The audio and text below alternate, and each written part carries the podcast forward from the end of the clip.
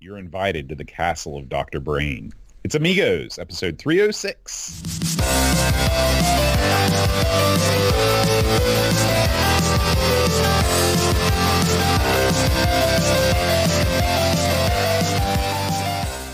Hi, everybody. Welcome to Amigos. I'm John. And I'm Aaron.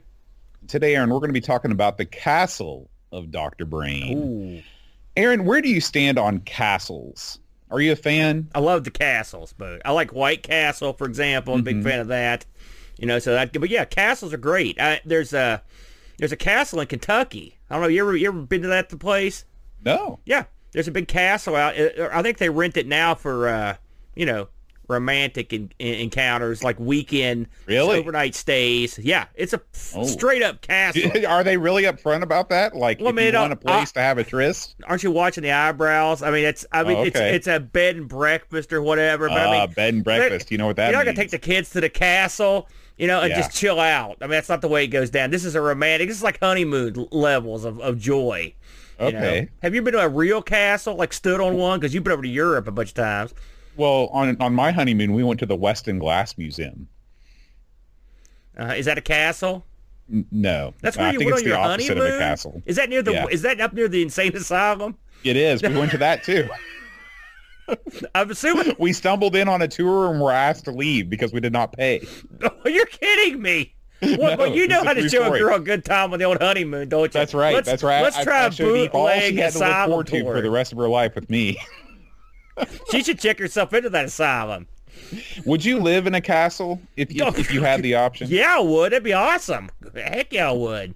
Wouldn't Would you? you? would you design it to be to look like a real medieval castle, or would you have it be all wacky like the castle of Doctor Brain? You don't want me to design a castle. That would be bad times. I mean, are you kidding Would you me? rather live in a castle than a mansion? Oh yeah, because castles have turrets. You know what I'm saying? Yeah. Castles have murder holes. Castle had spiral staircases. You know what I'm saying?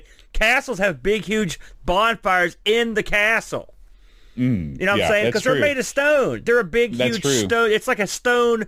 It's like a stone small village with a bunch of buildings. That'd be awesome. You know? You know, the coolest castle I've ever been to was when I went to France and I went to Mont Saint Michel. Ooh. Are you familiar with this place? Uh, what was the name of it again? Mont Saint Michel, No, I Mount never Saint heard of Michael. it. No, no. I Uh, so this is a this is it was built in medieval times, probably eight yeah. or nine hundred A.D. Yeah.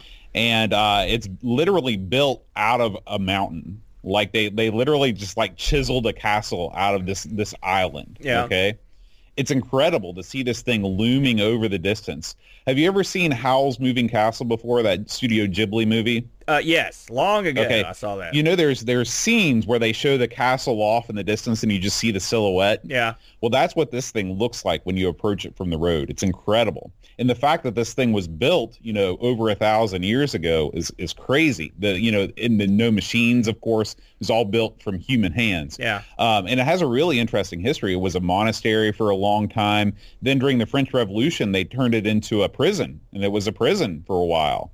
And so uh, it's it's a really really neat place. Uh, so that's that's probably my favorite castle I've ever been to. But that all said, I have not been to the castle in Kentucky, so I, I don't. I'm reserving judgment. You know it's better. Uh, you know, Yeah. and the history is probably richer too because it's Kentucky.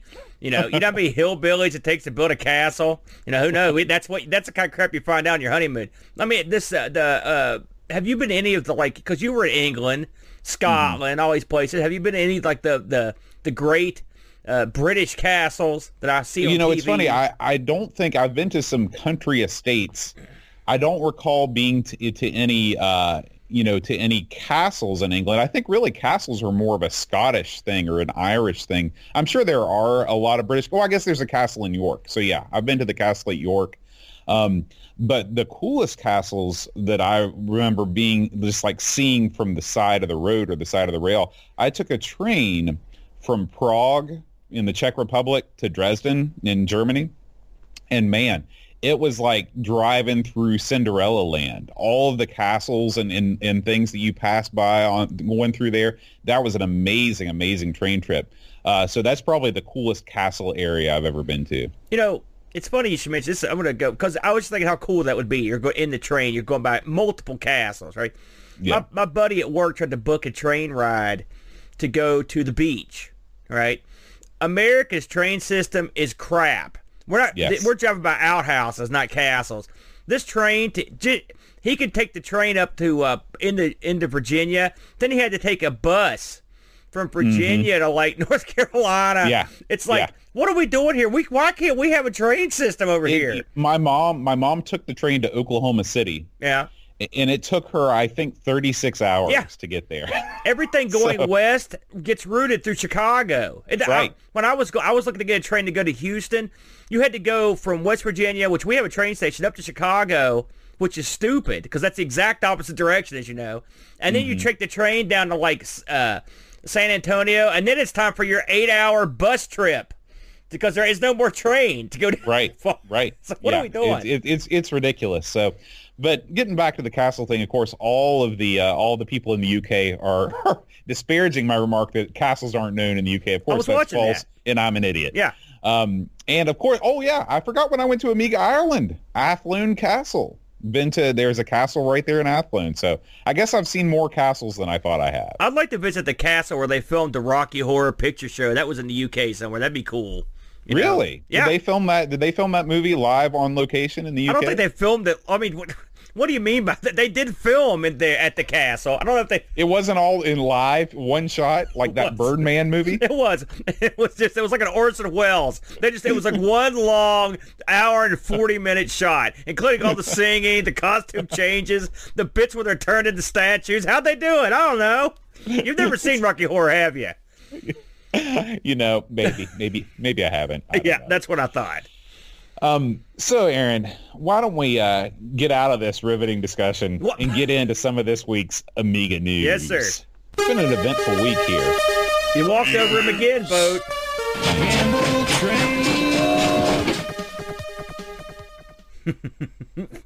It's been an eventful week here. Uh, we're going to start things off, Aaron, with the latest edition. I believe this is issue number six of Amiga Addict magazine. Uh, this issue uh, it should be winging its way towards all subscribers right now. Of course, Yeah. it's also available in digital form. Uh, this includes the cover story this month is all about deluxe paint and of course all of the uh, influence that it's had on people over the years. Uh, there's also uh, details about an Amiga gaming tournament that Amiga Addict is hosting on AntStream, so you'll want to check that out. Ooh. Uh, there's game reviews. There's a movie licenses feature about Amiga games. There's a, a show report about Revision 2021. I know we just covered that a couple months ago, weeks ago. So uh, lots of stuff. Of course, Amiga Addict jam-packed the gills, full of great, great Amiga content. So make sure you check that out. If you are not a subscriber to Amiga Addict, uh, be sure and uh, head on over to uh, amiga-addict.com and you can check it out. You know they've got that's the official like deluxe paint like uh, King Tut thing that you all back in the day it was like all the ads. Right. that's so they that's that is the appropriate image to have on the screen. It's, it's either that or the the Venus de Milo. Yeah. Uh, the, those are those are the two. those are the big ones. That that's the number one with a bullet boat. yeah yeah. All right. And speaking of Amiga Addict, there was a bit of a kerfluffle online this week. Um, why don't you why don't you uh, fill us in on this story, Aaron? Well, there's not a ton of information out there, uh, but uh, the folks over at Amiga Addict uh, put out a tweet that said, and I'll quote, but if I may, we've received an undesirable trademark opposition notification today from Amiga Kit Limited. We simply applied to register our logo on Amiga Addict brand name. Any reason as to why you are trying to harm a community-led Amiga magazine that is helping the Amiga scene, Amiga Kit, and Amiga Kit responded with something to the effect of like this was sort of a a uh, just a legal thing, no big deal. Uh, you know, I was going to bury this, uh, and I'm going to bury it to a certain degree, but uh, I, word on the street is that this probably won't be a huge deal. It's hard to say, and that in fact I've heard some people say this is just a uh, you know the uh, copyrights for Amiga are held in crazy ways all over the place, and I've read that Amiga Kit uh, has some sort of British copyrights on the name Amiga or something. Who knows? I'm not gonna I'm not gonna dip my toe in the pool of this. So if this is just some sort of rudimentary legal doodad, okay, okay. But here's what gets me. when you send a, a, a Amiga addict just out here trying to have a magazine, okay? When you send them something like this in the mail without any prior commu- communication, that makes you an idiot. And it makes you uh, someone who doesn't really understand the way things work. Because if you expected to send this to Amiga addict and they were just going to sit on it, you, you're nuts. They're, of course, they're going to be offended by this. And so when they posted this tweet uh, it instantly turned the credibility of Amiga Kit into garbage. Now, Amiga Kit, I've ordered from Amiga Kit plenty of times back in the day. Now, we've, if you'll recall, about 150 episodes ago, we started my long, long wait for my Keyrah that I ordered from them. They've had a couple. I've had a couple instances where their customer service and their shipping have not been up to spec. But hey, that'll happen to anybody. I'm not going to hold it against them. I got nothing to say about them as a company that's bad. You people have had great relationships with Amiga Kit. People have had not so good relationships with Amiga Kit. But all Amiga Kit would have had to have done was to open up a, email browser or an email and, and just sent one over to these guys and said, listen, we've got a little problem. Can we get this going? No, that's not the way we do it in the Amiga community. We got to get crap. We got to get the legal department in on it. So what they did here was they pissed off a lot of people. Now, is their business going to take a hit on this? Absolutely. Absolutely it is. Uh, because they've made themselves out to be the bad guys. You know, and they and they are the bad guys as far as I can tell. If they think there's a copyright uh, problem, you know, there were better ways to approach it. We're trying to build a nice community around here, and every time we get something going, I mean, these guys are making a magazine out of nothing. You know, they literally brought this thing out of the ether. They're trying to put it together, and instantly here comes someone to rain on the parade. So I hope the next time a company thinks that this is a good idea, they look at this example of what a dumb thing it was to do, and they take it to heart, and they try to do the right thing before they do the dumb thing, Boot. Yeah, uh, I, I I agree with pretty much everything that you said. I think that I'm a big believer in uh, in copyright law and, and in upholding the copyright that you have. But if you're running a business that depends on the goodwill of the people in this particular community, uh, you've got to keep that in mind uh, because you can win the battle and lose the war real easy with something like this. And some people think that Amiga Addict was out of line for tweeting the uh, you know the the C or the, the the notice whatever notice it was. They say, well, you should you should have just kept this private. But the thing is, this isn't the first time that Amiga Kit has kind of thrown its weight around and gone after some of these, you know, other these other entities that are of no threat to it as a business. Uh, and sometimes you need this, you need to bring these things to light and show people that uh, that this company has a habit of of sending out these notices to try and, and and who knows if they were trying to coerce Amiga Addict or threaten them by doing this. I, I don't know if that was the intent or not. And again, this all comes down to poor communication on Amiga Kit's part. Uh, most of the problems that people have with Amiga Kit have nothing to do with the products that they sell. It's the lack of communication uh, you know, it, it, that that results in people having a bad experience. Like if you're gonna if you're experiencing delays, well, that's okay. Send out a message saying, "Hey, we're experiencing delays." Uh, don't just, you know, with the Keyrah thing, how many times did Amiga Kit reach out to you and say, hey, we haven't forgotten about you? Then they blame me for not getting the better shipping. It's like, listen, right. I've just got the standard thing on your site. Listen, let me let me jump right in here real quick. Okay, all right. I, and full disclosure, and you know this, but we've got a lot of our buddies uh, work over at Amiga Addict, and we've known for mm-hmm. a long time. Good people, okay? And so I know these guys aren't idiots, all right? Because I know them, all right? Amiga Kit needs to learn a little something. They're not the only kid on the block anymore, okay? There's plenty of other places that you can get quality Amiga retro and modern stuff. Plenty of them, including stuff ran by people we know, good people, okay? So we need to keep that in mind. You should be advertising an Amiga, in Amiga Addict. You shouldn't be going against them. They're one of the great things about having a, an Amiga magazine pop up is it gives you the ability to demonstrate what you've got. You can show right. off your products. For the love of God, why would you want to take that away? That's a boon for your for your business. It's not a detriment. Think, think a little bit before you do dumb things. So anyway, this is still what they call a developing story. Correct. Uh, we, you know, obviously, uh, there have been a lot of people that have been turned off to Amiga uh, Amiga Kit as a result of this, and Amiga Addict has gotten a couple extra subscriptions out of this, so it's worked out well for Amiga Addict. But um, you know, this may be the first and the last that we hear from the Amiga Kit legal team. Of course, I'm sure that if they do try to take any action, we will hear about it again on Twitter. But for right now, we're just going to leave that there and move on. Correct. So, Aaron, our next story is about Dark Angel. Do you know anything about Dark Angel? I believe uh, wasn't that a real uh, a, a TV show on Fox that had a really. Are you talking about the the Buffy spinoff? It was was it? It wasn't a Buffy spinoff, was it? Was it? Yeah, it had that really dark, brooding. No, that was just. Angel. That was straight Oh. up Angel. He wasn't dark. He was frothy light. dark. No, this is dark Angel. Wasn't uh, uh, Jessica Alba or one of these one of these really? Yeah, bam. There it is. Brock knew. She was in it. She played this stealthy sort of like I don't know, like her. Uh, uh, uh, her body, her brain and stuff had been like, uh, I don't know, genetically screwed, but some, she was super duper, like a superhero. I never Okay. watched the show, but I saw some of the highlights.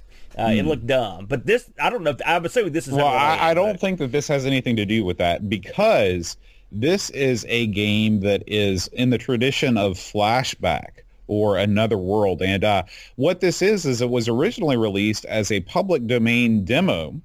Um, and uh, all of a sudden, boom, out of nowhere, they found the full version and it's just now been released. Oh, so wow. pretty, pretty crazy. Um, this game looks great. I mean, it does not look like a PD game. This is a fully rotoscoped adventure. You know, it's in that same kind of vein, puzzle platformy vein. And of course, Indie Retro News breaking the scoop on this in conjunction with Saberman.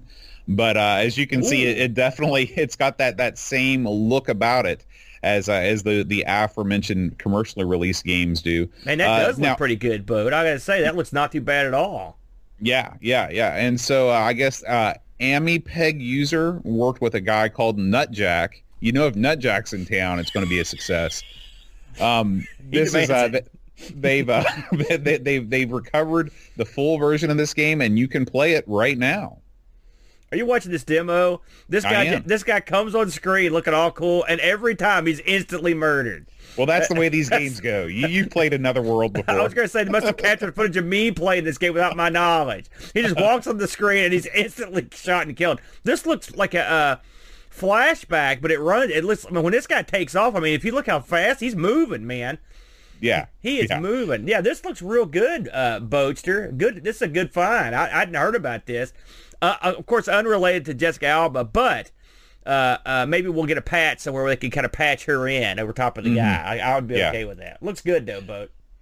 All right, and our next story is uh, it, hey, this is more on the productivity side. If you have recently upgraded to OS 3.2, but you yearn for the simple pleasures of life, you want your workbench to look more like a classic workbench. You can check this thing out. This is Best Classic Workbench 2.0 Yeah, not a lot to Uh, see here for- on this one. for the Amiga. And uh, this is uh, basically, you know, it's it's sort of a skin that sets on top, uh, as far as I understand it, it sets on top of OS 3.2 and makes things look more classic-like. Now, Aaron, do, are you real particular about the way that your workbench looks? It's funny because I never go to workbench. I never do anything but play games. I, I, that's Mm-hmm. not a that's not a joke. That's a shoot. I, I've got my rig. They just come right up to the game menu. I never go to. I never do anything in workbench ever unless I absolutely have to. I don't. I, those days are pretty much over for me. What about you? No, I, I am exactly the same way. Now, uh, when if the game doesn't have an auto loader, I start to get a little skittish because moving around in the in the file system, I, I start to get nervous that I'm going to mess something up forever. So, Yeah, yeah. Um, but if you are the kind of person that uses your Amiga for doing other stuff besides playing games, or you just like hanging out, firing up your computer and having the workbench on, just gives you the warm fuzzies. Uh, check this out. This is over on English Amiga board. Of course, you can ch- click the link in the show notes to uh, to uh, discover it. But uh, thank you to uh, David Z for posting this up on the uh, Discord. Uh, I would not have known about this otherwise. You know, while we're talking about stuff along these lines, boat, you know, they've just uh, uh, they've and this is slightly this isn't necessarily in fact it's completely off to, off topic, but they have just released uh, th- all the news on the new Windows 11 boat. What do you think of Windows 11? Have you seen any of the of the hype You know, I knew that this was going on, but I I have not seen anything about it yet. So you're going to have to fill me in, man. Well, the here are the selling points as as uh, this video describes. Number one, they've moved the start button to the middle of the screen. A huge selling point that gets repeated a hundred times, right? Because you know that's what I really wanted out of my Windows. And then they've also here's something else they repeat a million times. Listen, the corners are no longer, there are no more corners. Nobody puts windows in a corner. All mm. the edges are rounded now, Boat. They're rounded for your pleasure. Rounded Boat. edges. Rounded edges and a start button in the middle of the screen. It sounds it sounds like another operating system. Now get this, it gets better. You can see behind the windows. This kind of a glassy effect, boat. Now this is not new. They did this in Vista. No, no, this, was... this is better now. It's even okay. more glassy. All right, you can physically, you can throw a baseball and hit this and break it. It's that glassy. They've also integrated stuff like win, uh, Xbox gaming because I've never thought of ha- having that in my Windows. That's a, that okay. was a pretty incredible feature. They've also got a gimmick here where you can basically, they've got these predetermined Windows positions. You can click on them, and you can kind of click on the different windows, and then you can, uh, and then that's where they are. Uh, and you can okay. also unplug your laptop from your monitor and then plug it back in, and all the crap that was on your monitor will be right back in the same spot. That's not well, bad. Thank you for putting in a feature that should have been in Windows since the beginning. It also apparently it's going to have uh, some kind of like voice to type thing. Oh, get this they've put this feature in that if you go through the Microsoft, by the way, they've completely built, rebuilt the Microsoft floor store from the ground up, boat, to accommodate uh, this uh, new Windows. And what you can do in here is you can actually go to the, you can go to the Microsoft store, then you can go to the, uh, uh to the uh, uh, App Store like you would on your phone, and you could sort of run kinda maybe run phone Android phone apps, kinda, but not really. Okay. That's okay. a work in progress right there. Uh, and then uh, you've also got HDR, uh, which if you've got a decent video card, you've already, you already got that. So a lot of people are looking at this and they're like, wait a minute, uh, this looks like they've they've taken an, like the Apple OS, like the visual aspects of it, and right. they kind of smacked it on the old Windows. Well, that's yeah. pretty much what everyone thinks is happening. And uh, as far as I can tell now, you can't complain too much. It's a free upgrade as far as I can tell. Right. And by free upgrade, I mean they're going to violently make you upgrade. So that's yeah, that's how they also, do it now. I'm I'm sure that there will be some ads going on in this thing too in the old start menu. Here's a chilling aspect of it. Don't worry about updates anymore. Big huge updates. They've reduced updates by 40%, and now they'll just seamlessly do that in the background without you knowing what's happening. Beautiful. I should now, mention that during the live streaming of this event, the stream screwed up multiple times. So you can you can do that. So I guess what we're saying is uh, uh, stick with stick with your uh, stick with your Amiga. I think you. I think that, that the update to the uh, the new workbench was a substantially better upgrade than what's coming out for Windows 11. But I wanted to touch on it because it is it is sort of relevant. Yeah, yeah. Um, well, uh, that is our final uh, news story of the week. Uh, so we're going to move on to. No, we're not done yet. There's a little T-shirt you want to talk about. Oh well, actually, we've got a couple stories that, that aren't really that aren't really Amiga news in the classic sense. The first one, Aaron, and again, we're, we're having issues with the with the site because it doesn't uh, it doesn't have Amigathon, Aaron. Amigathon is coming. okay. Amigathon is less than one month away. yes, finally, we're going to talk about this. I've been waiting. Yeah, it's going to be so, awesome uh, when when July arrives, you know it's coming. July 24th, 2021, Amigathon 2021, Amigathon 5 will be descending to uh, your ears and your eyes. We have a bigger event than ever planned this year, including lots and lots of special guests. We've got, of course, the Amiga luminaries. Amiga Bill is going to be joining us. Uh, the one and only Kim Justice uh, we have uh, notable Amiga streamer Ash said hi.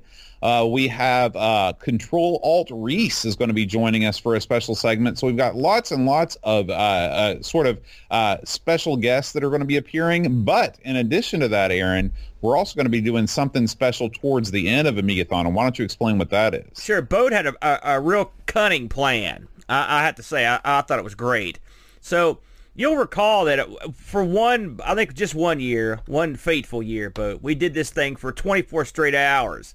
Yes. And it, it, it almost killed Boat, and it made me want to kill Boat as well. I didn't kill myself, and like sort of a murder-suicide pact, because it was brutal. And so we've went back to like 10, 12 hours. Well, this year, by God, we're going back to the 24-hour format with a gimmick. And the gimmick is the last 12 hours of the show, we're going to be uh, taken up by various streamers, streamers that we know, streamers from the Discord, uh, some of our good friends. Uh, I can tell you, I guess we can go ahead and announce some of these streamers, can't we, Boat, since they're going to sure. take it down. So the first, the first couple hours, our good buddy and our top shelf streamer, the guy that got us into the gig, our buddy Rob Flack O'Hara will be taking on the task of do- continuing the party, continuing the fundraiser, in the the the for he'll be the lead off act. And then I know our good buddy David Z from Wide Wide World of Retro, the 3D printer extraordinaire, will be getting him some in there. And we also have contacted and confirmed that our good buddy Steve, Stevie from the uh, Coco Talk Show will be picking up the last hour of the uh, 12 hours uh, on the tail end. He'll be doing a, a, an hour segment there. So we've already got those guys locked in, Boat, and uh, more to, on the way. And if you're interested, uh, there's a sign-up sheet on in our Amigathon section of the Discord. Uh, hop in there, get yourself a time slot. There's plenty of slots left. We'd love to see anyone that likes any streamers that are interested in Europe, in Australia, New Zealand, anywhere uh, uh, in the UK. Uh, hop in, grab you a time slot. It doesn't matter if you're a top shelf, you do it every week streamer, or someone who's just sort of figuring out how to do it, just get in there and give it a shot. It's a great way to get exposure and to raise some money, Boat. Yeah, yeah, yeah. So, uh, and I did want to mention the, the, the other folks that are going to be joining us during the main portion. We've got uh, Dan Wood, Ravi Abbott, uh, yes. uh, 10 Minute Amiga Retrocast is going to be there too. We're going to have a mod and D-Paint Expo. So if you're getting ready to gear up for the old creative competition and you want to demonstrate your work a little early, feel free. We're not going to have a competition per se. We'll leave that to Ten Mark and Pixel Vixen, but uh, we will have an yeah. expo where if you just want, we'll just be playing cool stuff, and of course, tons and tons of Amiga gaming action. I think Ravi didn't. Am I nuts here, or didn't he record? Like, is he he has or will be recording like a special DJ set? That's uh, right. Ravi's going to be recording a set, so uh, it's going to be great tons and tons of great stuff. Yeah. So yeah, uh, that is again July 24th at noon UTC. Yes, tune in, won't you? All right, Aaron, and our final story comes from retrorewind.ca. Now, Aaron, have you ever considered being a nudist? Uh, considered it? Are you kidding me? Yeah. Is is this a lived experience for you? You know, there's a big nudist colony right down the road here. Really? Yeah. Oh, yeah. So, yeah, absolutely. Are you talking about that place in Culloden? Uh, well, I guess that's sort of Culloden. But yeah. What else would you call it? I don't know. It's way out the sticks, Bo. I don't know what you call it. The sticks. I don't know that they're nudists, are they? Oh yeah, buck okay. naked. Yeah. Wow. Yeah, yeah. I never knew. Well, if you are if you are a recovering nudist, say that you want to start wearing clothes again, I've got something for you. This is a shirt. What a, a shirt, in. Aaron. Not just any shirt. This is a retro rewind T-shirt. Beautiful. And let me tell you, if you want to be riding in style, if you want to pick up uh, members of the gender that you are attracted to, this is what you need to be wearing. Okay. The Retro Rewind t-shirt is emblazoned with that classic, classic Retro Rewind logo, and it can be yours. It can be yours. Pick it up right now over on the site. Uh, it's very competitively priced uh, at only $18, and you can save 10% off this or any other order from your Retro Rewind uh, by using the code Amigos10. You All will the sizes save are available. 10%. Absolutely. You have one, Aaron. I have one. Lots of people have one. All the cool kids are wearing them. You haven't given me mine yet, shirt. Boat. I'm getting that Saturday. I'm You're getting it. I haven't given it to you yet. No, I don't have mine. Do you think I would have not worn a retro rewind shirt if I had one? I thought I gave it to you. Oh, he's listen. Sounds like my retro rewind side shirt got sold or bartered for something. listen, if I see some I'm, fancy I'm booze over at the I pad, sold, I, am not saying I sold Frodo your shirt for forty five dollars. Are you kidding but, me? Frodo wouldn't do that to me. By the way, Frodo's too busy dressed like a penguin with blue hair. He didn't have time to be wearing that. All right. So anyway, if you have retro needs, if you're looking for goodies for your Amiga, your Commodore 64, whatever you whatever whatever you're into, man, retrorewind.ca has it. Absolutely. and we thank them for sponsoring this week's episode. All right, Aaron, it's time. It's time to talk about the castle of Dr. Brain. Let's get into it, man. Yes, sir. So, uh, it is Edutainment Month, uh, as you may have guessed here on the show or week, I should say. And so we have went with the with the almost of the island of Dr. Brain. I've given this guy an island, the castle of Dr. Brain. uh, this bad boy uh, released in '92 and shipped on four discs, uh, which you know there you go. But it's a pretty expansive game. Uh, this uh, was is ECS OCS, uh, multiple languages, uh, developed by uh, Sierra, of course, and was released on multiple platforms. Uh, the uh, classic Mac got this, Bo. Did you did you ever Yeah. did you ever see this on the Mac back in the I, day? the, well, the, the classic Mac got it, but this is the Macs that were in the in the in the VGA era. So this wasn't running on like a Mac so Plus. you did did you have any of those Macs? No, no. Yeah. This, but the, the kind of Mac that you have is exactly the kind of Mac that would run this bad. Oh boy, I'm going to break that sucker out. Uh, this also got a, uh NEC PC98 release and a DOS release, uh, a VGA release, and a Tandy PC release. That means we got the 16 color special boat with the cool Oh, yeah. Tandy sound. So not too bad, uh, man. So what is Castle of Dr. Brain? Well, Castle of Dr. Brain is an educational title that uh, has you in the role of someone that's applying to Dr. Brain to get a job. Right. And uh, Dr. Brain lives in a real kind of a trippy castle. Uh, in the opening segment it's just this castle. It's got, uh, it's got, my God, it's got all kinds of crazy stuff in it. It's got whistles and cranks, and and uh, it's built on a huge stone head.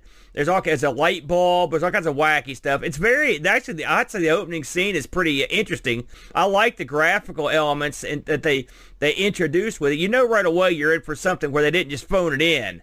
Yeah, You know, yeah. Bode, in my opinion. There's a there's a lot of really clever art in this game, and the title screen sets you up for that. Yeah, and I will say I also kind of like the theme of this. Uh, the music on this is sort of a. Uh, I won't say the music's great. Okay, what I will say is this: I think the tunes are very clever, but they're kind of only two thirds done. Like, and what I mean by that is like they could have made them really awesome. Instead, they're really good tunes that are kind of lame. Does that? Well, I'll tell you this. Uh, I thought the music was horrible. Uh, I turned it off almost immediately. As soon as I found out that there was a way to turn it off, uh, it, it was not the kind of music that really stimulated intellectual activity.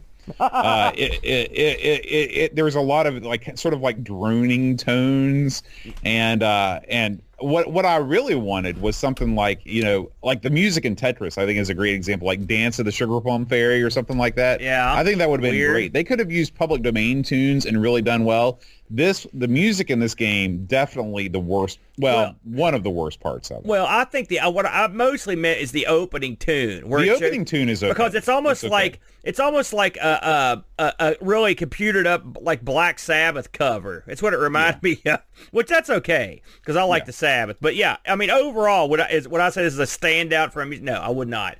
So right away you get thrown into the deep end by having to just answer a puzzle on the spot before you even get in the door. It's the old Simon puzzle boat where you have to uh, click on the stones, the keystones over the door in a, a sequential order that uh, as they flash to uh, to get inside, and then once you do that, you're in the door.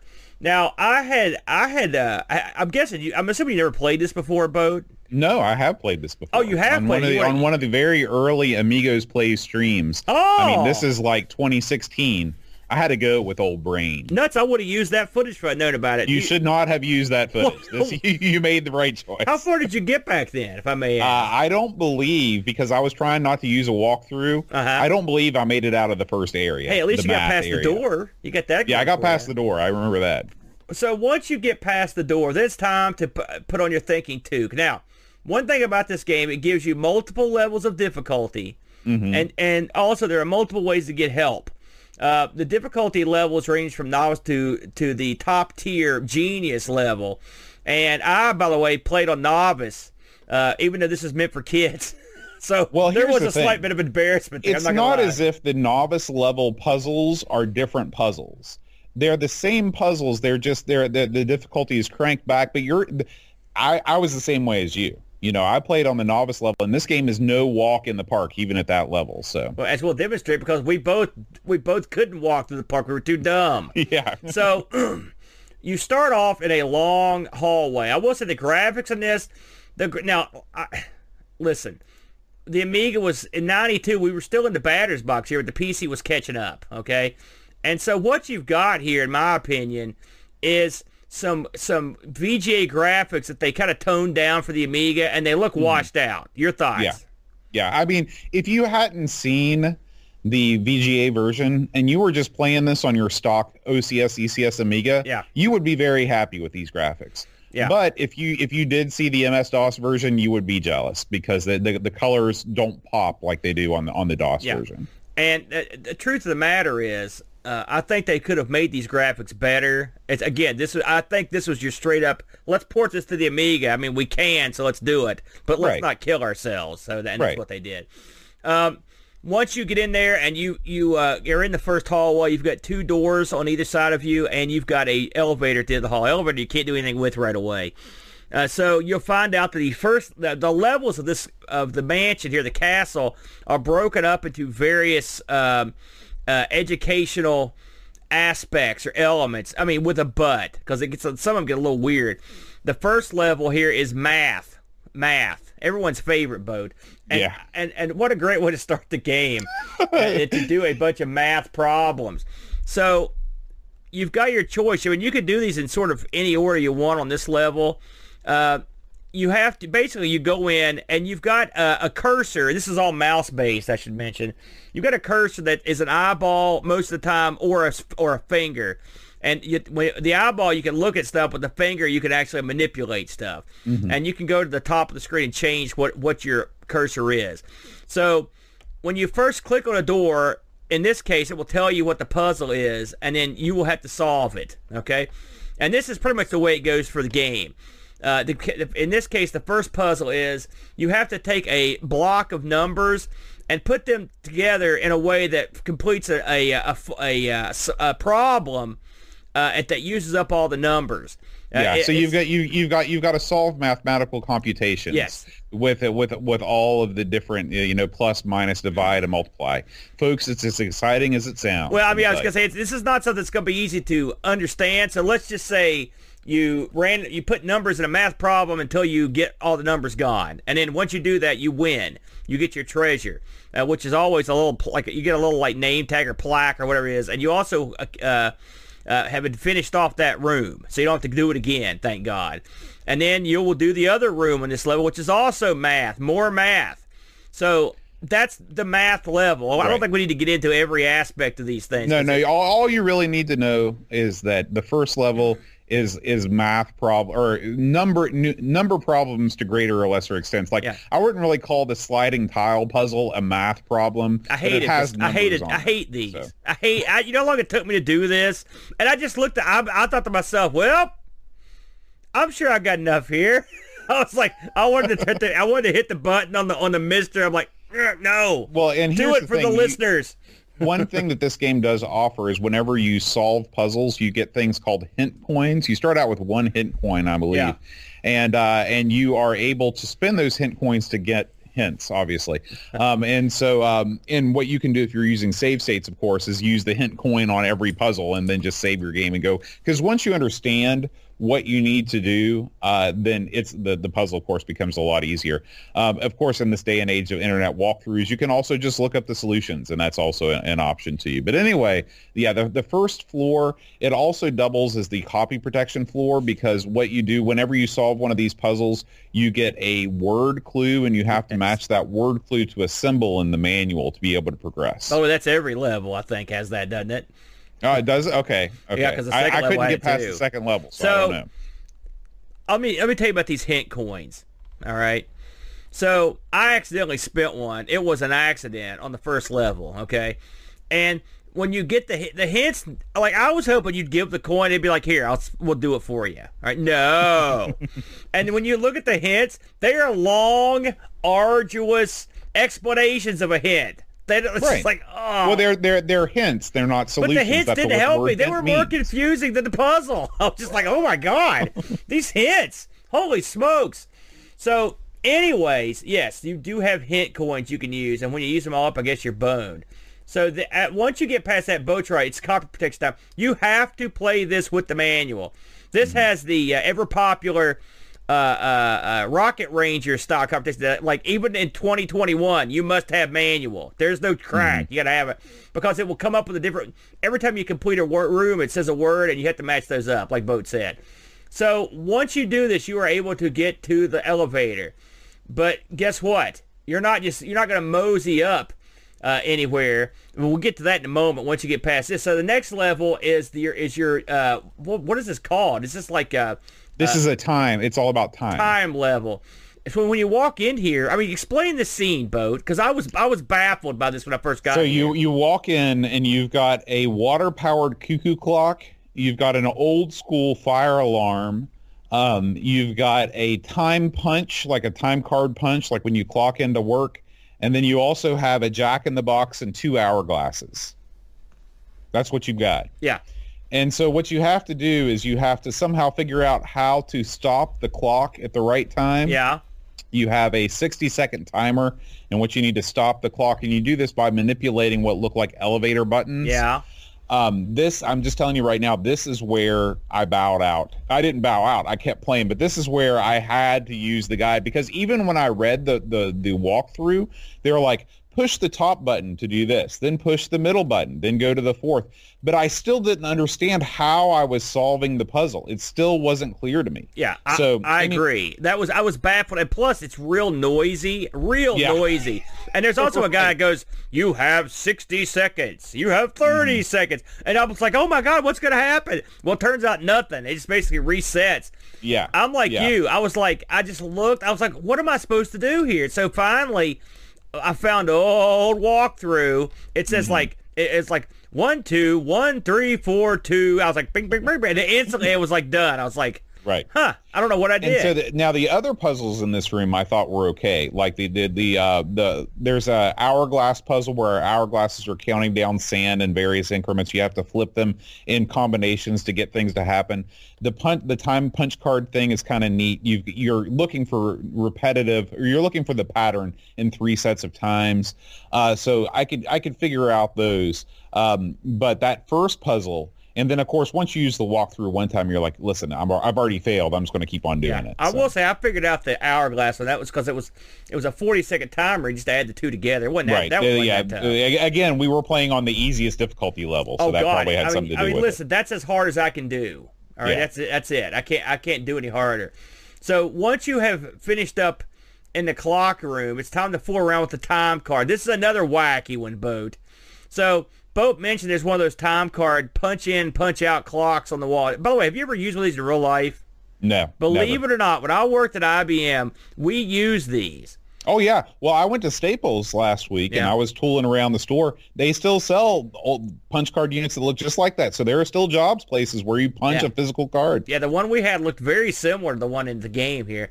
So what you've I've never really had an hourly job before. You would, I've, all, I, you I've like pretty them. much always been on salary. They're no yeah. good. I, yeah. Yeah.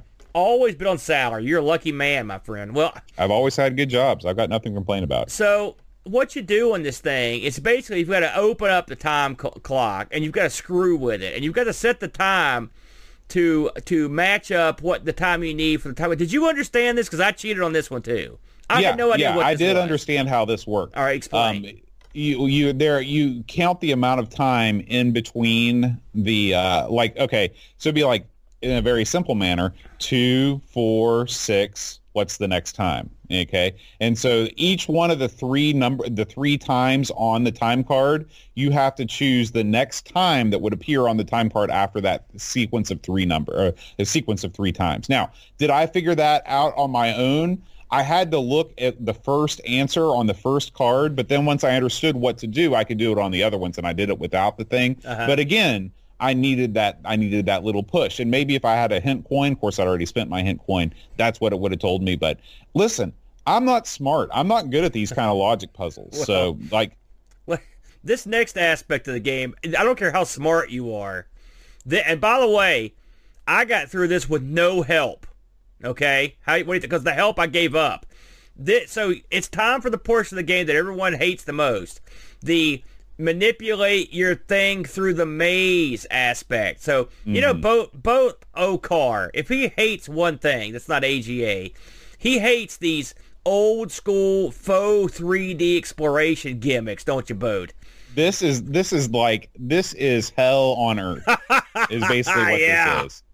This is we played the game on the Coco for the high score challenge a couple weeks ago. It was the worst time of my life. I mean, any time that you've got a 3D maze where all the walls look the same and you're just bumping into stuff, stumbling around like an idiot. Yeah. Uh, I'm sure some people find that fun in the same way that some people like to swallow safety pins. Mm, I'm just not one of these people. Yeah. Well, this game, what makes this one better, any jerk like a rat can find their way through a maze. They got enough time.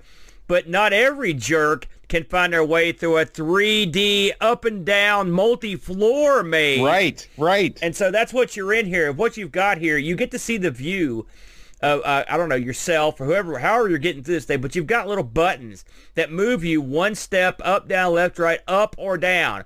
Now you can only move up or down if you see breaks in the wall or ceiling, okay?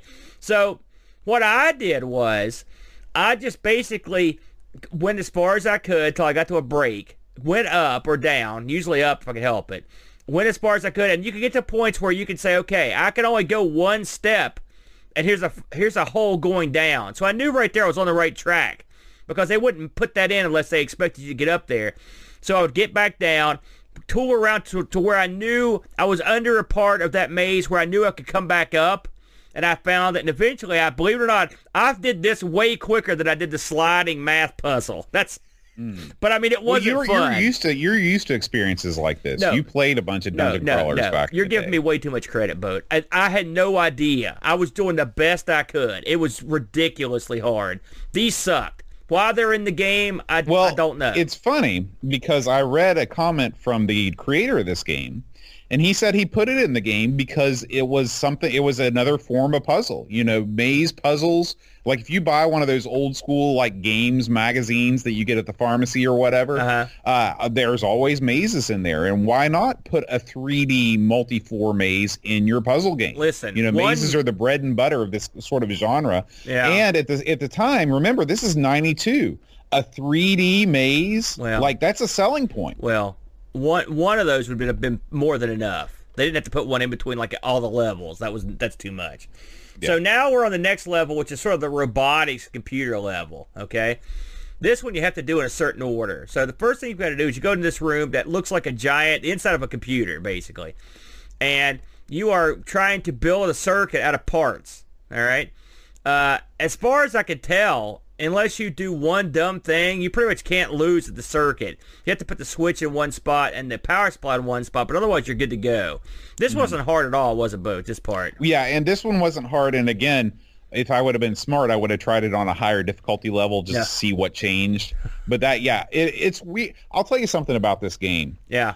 Uh, the, it's all over the map when it comes to puzzle difficulty. Yeah because there'll be some things you're like, this isn't even a puzzle. And then there are other things, and it's like, this is the hardest thing I've ever done in my life. Yeah. So yeah. it's a weird thing. The second aspect of this is to, they'll give you a list of numbers and a list of switches, basically a one and a zero.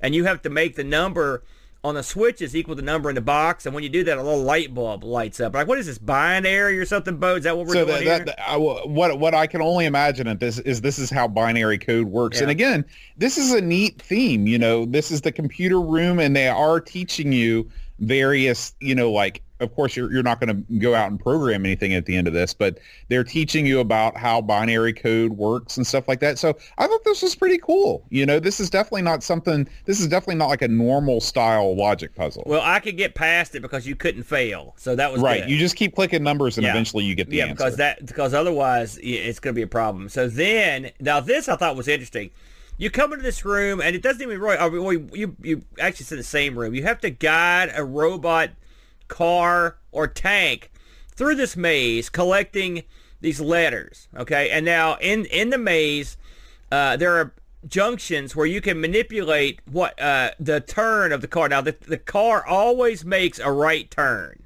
Okay, and so sometimes to get what you want, you have to like let him go past the place you are going to manipulate. And then when you're on the way back, then you hit it. You activate it to get him to go right.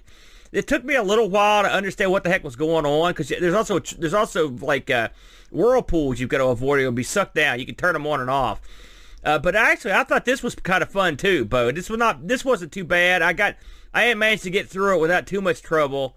Well, and I, I know, liked the, it. The, the thing that I will say in defense, I'll say a lot of things in defense of this game, is that uh, they give you oh it's not like you can die and you have to go back to the beginning when you fail these things. I mean they let you try them as many times as you want. Yeah.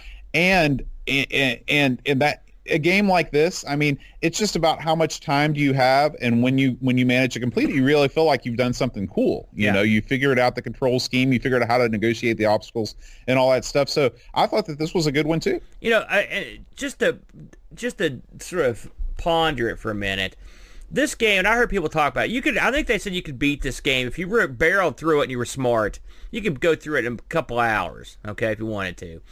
Uh, but this is this would be the perfect game to get in your classroom back in the day when you're oh, yeah. one computer and mm-hmm. get the class together and say, okay, kids, today we're all going to give these math problems a shot. Or tomorrow we're going to, and this would be fun. Like, this is learning, but this is fun for the yeah. most part. Now, they're not all winners, okay, as we've discussed. Some of these are duds. But some of these are good. I think the circuit board was pretty clever. The binary, I like this whole this whole side of the room, the, the hall was good stuff. And mm-hmm. when you actually get that tank out the door, you feel pretty good about it. I mean, it's pretty cool, uh, pretty clever the way they do it, and the fact that uh, that it's not mega hard, uh, but it's challenging. Is is they did a good job on the difficulty of this one. So that that's the end of the fun because now we're going into the realm of the unknown, Bo. And by unknown, I mean I don't think either one of us got past this part of the game. No, because nope. of our dumbness. So on the other part of the wall here, you got this gimmick that. Well, oh, I forgot about this. You've also got a. There's a lot of pun humor in yeah, this game. There's also a you've got to answer. You've got to put the punchline into jokes. All right. They've got five punchlines. You got to match them with the jokes. The the jokes are p- real bad. Uh, but they're funny for kids. They'd be pretty good. I right. do like the one. What What do you do if a computer is having a heart attack? What do you do to it? You give it CPU. I thought that was pretty funny. There's a couple pretty. come on, I like that, Bo. Nothing. It's not bad. It's yeah, not bad. come on. So, but th- th- that's. I mean, it, that's inoffensive. Okay, because but it is. That's softening you, uh, softening you up for the brutal pain that's to come uh, when you have to fool with these robot heads. Let's talk about these robot heads. So you come to this laboratory and there are three robot heads in a wall, and it's the old shtick boat. One of them always lies, one of them always tells the truth, and one of them, I don't know, you, it, you know, it could do either one. Right? Could either way, yeah. And so what you've got to do in this se- sequence, what do you got to do, Bo? Do you care to comment on what that, what is this weird thing? Well, you're programming these things? You're programming that... this robot to do, to do this thing, and, and the, this is where this is where I would have not played this game anymore. Yeah, it's where I stopped because I couldn't get past it. Yeah, yeah, and so, um, it's it's, I don't know. I. it's hard to explain. It's hard to explain. You basically t- go to the Dr. Brain's computer and you try to program in a sequence for these for these robot heads. Okay, I had the walkthrough. Okay, I've got. I'm looking at it right here. And with the walkthrough, I still could not accomplish this. Yeah, yeah. and I tried. I tried a lot. I was like, what do you do here? And I don't know. So it, clearly, this was not a well put together section of the game. Right. Uh, I didn't like it. Uh, uh, it, you once you program your once you program your head, it gives you a punch card. I wasn't even sure what to do with the punch card. I wasn't sure yeah. which robot. I well, you know, you you've got to move your robot around. It's another like top down maze type thing, but it's it's it's so much more difficult than what you had to do in the last in, in the tank game because you have to outfit your robot with the with the correct loadout, and then you have to program the card. You stick the robot into the thing, and then the robot decides to well, the the robot has to retrieve these objects based on what you uh, what what you've programmed it to do. If you're listening to this show right now, I realize we're doing a horrible job explaining it's it. It's impossible to explain these. So we're so you have just ended That's where we left off because we didn't know what the heck we were doing. So we're gonna try to. I'm just gonna we're gonna kind of briefly cover the rest of this. So once you get past that robot section, guess what? It's time for another longer, more complicated, more detailed maze section boat. So it's a good thing because I guarantee you would have quit there. Now, as you get up here into these, your next levels are basically made up of words. And it's funny, I've heard people mention this, and I'm going to mention it too. It seems like they they really went nuts in the first few levels of this game, and at the end here, they sort of like wean out. The games mm-hmm. become more, much more standard fare. The next right. one's basically like a word search. They just they just say you've got 15 words remaining, and you go through and try to find all the words. That's now, it. Now, one thing that I like about word searches is they tell you what words are in the puzzle. Yeah. Guess what? In this word search, they don't. They don't. You have to figure it out on your own. And this isn't some eight by eight word search either. This is like a like twenty five by twenty five grid. It's it's it's intense. Yeah, it's it's a big one, and and some of the and, and including diagonals both. They don't screw around. So once yeah. you do that, they take all the words you found, and then they put them in one of these puzzles that's sort of like a crossword, where like every word you've put together, one letter from it will build up one Yeah, there's a name for it. Word. It's like acrostic or something like yeah. that. That where you, you have a bunch of uh, horizontal words and then they you ch- you choose one vertical stripe and that, yeah. that that that is a word as well. There's a name for it, all right, but I can't say it on the air. Then you get to the, one of these. Uh, what do they call these triangular puzzles, Boat? I don't know what these are called. They have a name too. Basically, Dynamorph. You're you're spelling a, the word enter and you're using various. Uh, uh, what'd you say it was called? Dynamorph. Is that true? No. Oh, pff, I believed you, you jerk. Don't do that. So anyway, you're you're using these pieces of a triangular puzzle to put together a word. Okay. Uh, it's basically sort of like a puzzle, uh, like a jigsaw. Puzzle. It's like puzzle. a jigsaw puzzle, yeah. yeah. So, and but don't worry, there's an actual jigsaw puzzle that comes up later on, and here it is. so the the next bit you're doing it, you can see how these really petered out here at the end, boat. Mm-hmm. Uh, these yeah. these these uh, uh, so we didn't really miss much. This is just a straight up jigsaw puzzle. Everyone likes sitting at their computer and playing jigsaw. It reminds me back in the old days of the Atari 2600 where they thought to themselves, sure, people will buy a cartridge where you use a Rubik's Cube or okay, play tic-tac-toe. Okay. Hold on, hold on right there. First of all, I'll tell you there's a couple things that are cool about this. Okay. One is that the pieces snap like when you put a piece in the right place, it snaps too. So yeah. you don't have to like manipulate it crazily. Number 2, there's a that you start out with a picture of a chest the chest is part of the jigsaw puzzle, and you pull the pieces out of the chest. That's pretty darn cool. Third of all, I like doing jigsaw puzzles on my computer, and I do them to this day. So there. Well, uh, what have you? What have we learned, ladies and gentlemen? Boat, just when you think, man, Boat's the biggest dork I've ever seen, bam, he dorks it up even more, Boat. did you have the Rubik's Cube and the tic-tac-toe for your Atari 2600? I bet you did. I, I had 3D tic-tac-toe for the Atari What a geek. So anyway, if you feel like, if you think to yourself, man, there's no other way I could do jigsaws on my computer, you could go pick this up and then try to struggle through the maze to get here. Good luck, pal. That's all I'm saying. So, once you take a thousand years to work on that jigsaw puzzle, then it's time to play some Hangman. Everybody likes Hangman, right? Except in this case, you're playing it with an actual man hanging from a gallows. Now it's it's a, very dark. It's yeah. a dummy, right? But guess what? Once you complete the Hangman, get this dummy comes to life. He's like, "Thanks, dude." so you were gonna hang a real guy. So as t- not a, probably not the best choice. I do no. like it. You know, we used to play Hangman in school. You yeah, know, it's a fun game, but maybe just can come up with. I mean, listen, in this modern age, they'll have to come up with something better because no one likes no one likes the old hangman anymore. So, as we near the end of this thing, uh, there we're going through another more complicated, more difficult maze, each more complicated than the last. Mm-hmm. The and I've heard I saw LGR do a thing on this, and he said this was straight from the Devil's Hiney right here, he, and he he showed the list. It's brutal. It is brutal, brutal boat. So last level, it's the sort of the stars and space level here. Mm-hmm. Uh, amongst the puzzles you'll complete here is a puzzle where you simply connect the dots to to make constellations. I don't have not really a puzzle. But that, I don't know. It's kind of yeah. neat. You learn learn about. Well, I mean, it's cool. Don't get me wrong, but it's not a puzzle. You're you're basically just clicking on stars. The stars form lines, and when you've clicked on all the stars and the lines, they they form a constellation. It's a neat thing. Listen, a game like this, yeah, uh, you know, it's clear that they, they, they were running out of ideas at this point. Yeah. And they, they were and they, they had this idea for a planetarium at the end because you're at the top of the castle. You wanted to look out and see the stars. That's cool. So they were really reaching for things here. But I, I, I thought that that was kind of neat. I, I do too. And then, but just when you think, uh, man, are they devoid of ideas? Well, they are. Now, because then it's time for the matching game with the cards.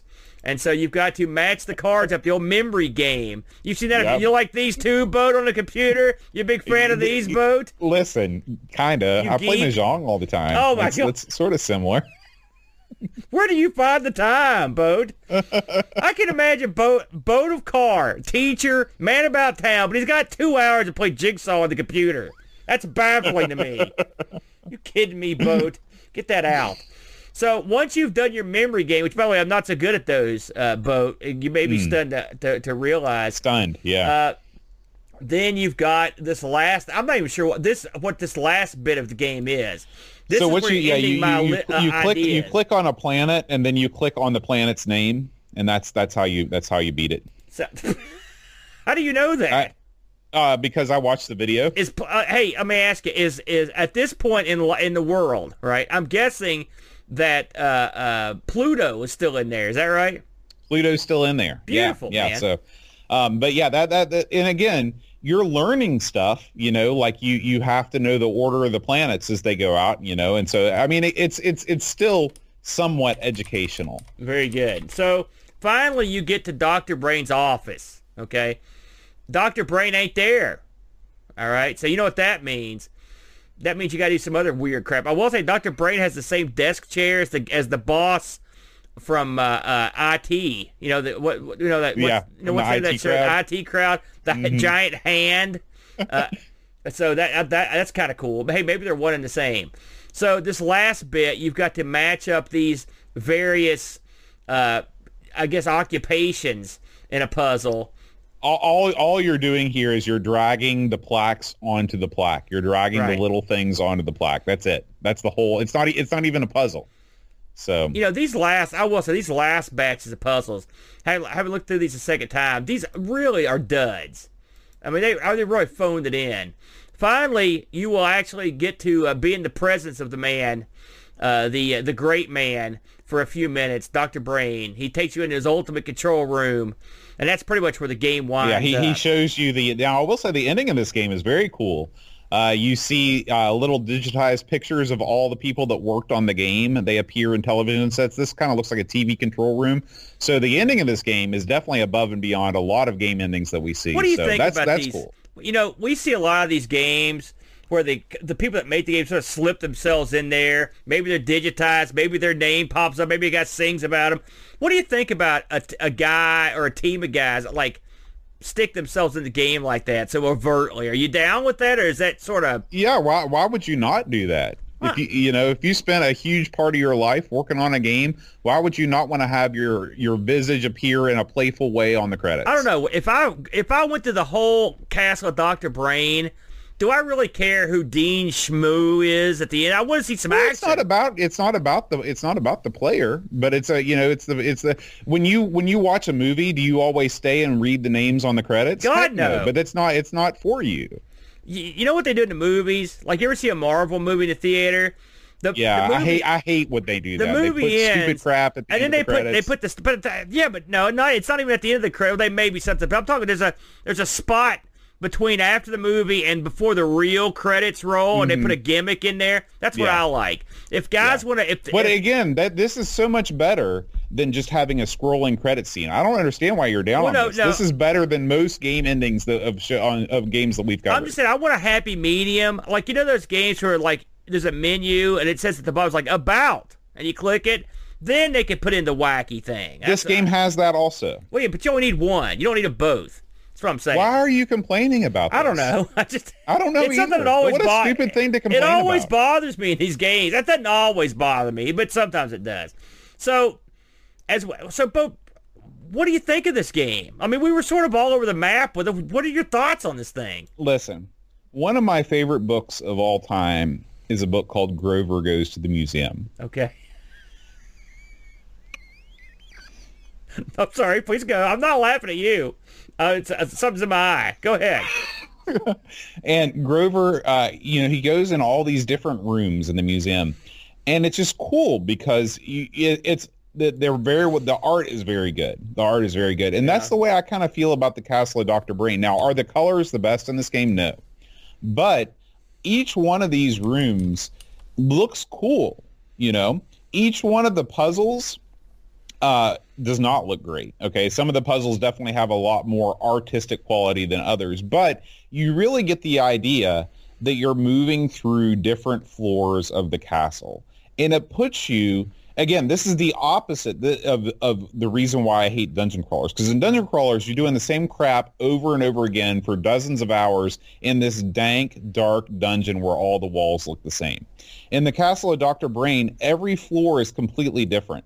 So when you complete a level, part of the treat is getting to see this whole new section. And I really like, I'm a sucker for this like pseudo 3D art perspective, you know, this kind of forced perspective. Yeah. I think that's really cool.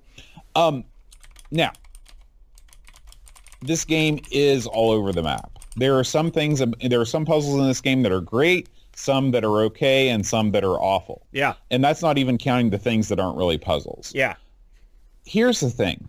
This is the the designer of this game, I think, wanted to make a computer version of one of those books that you get that are full of puzzles. Okay. Yeah. Now here's the thing: when you get one of those books full of puzzles, did you ever get a book like that to take on a car trip or something oh, like that? Oh yes, many. That's all we had. That was right. our that was our Game Boy boat. Exactly. Exactly. now here's the thing: so when horrible. you can't get past a puzzle, or if you don't like a particular section of puzzles, what do you do with the book? You throw it at your dad while he's driving. No. Oh, that's right. To the you're next ripping chapter. it. You're the page out you flip to the next chapter and you work on puzzles in a genre that you enjoy.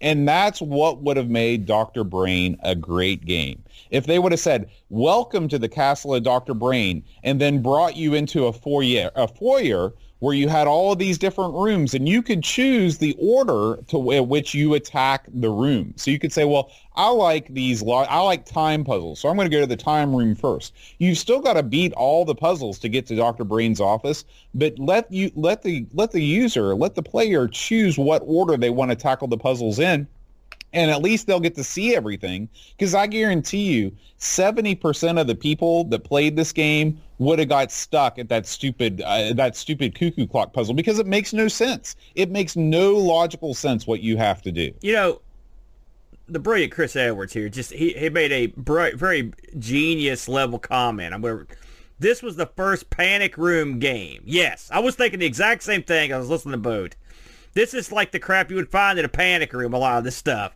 It's amazing. And I think, first of all, you're dead on with the, uh, with the foyer gimmick, okay? But this guy, you got to give him credit. He was a slave to the idea of the castle Dr. Brain. You move up the castle and that's and so he liked that. That's the way he did it. All right, I agree with you. If you don't like one castle, you you uh well it's not it's not even the castle it's just you've got a, ca- a castle has tons of rooms in it right why don't you just let the player you choose what room they go to first I, well i'm just saying i agree with you but this guy had a vision man he wanted to yeah, do it he did have a vision and You're also right. remember this game was sort of like from the early 90s where they punished ignorance they they demanded yeah, yep, that's they right. especially Sierra ride. games they were well known for punishing you know, ignorance so that's the way games. it goes now with all that said boat uh, so I would I would say we both agree that this is a uh, sort of fun. This isn't the kind of game I could just put the Luke in front of and say, "Go to work, kid," because he would be too hard to figure out. But I mean, mm-hmm. yeah, because it was hard for Dad.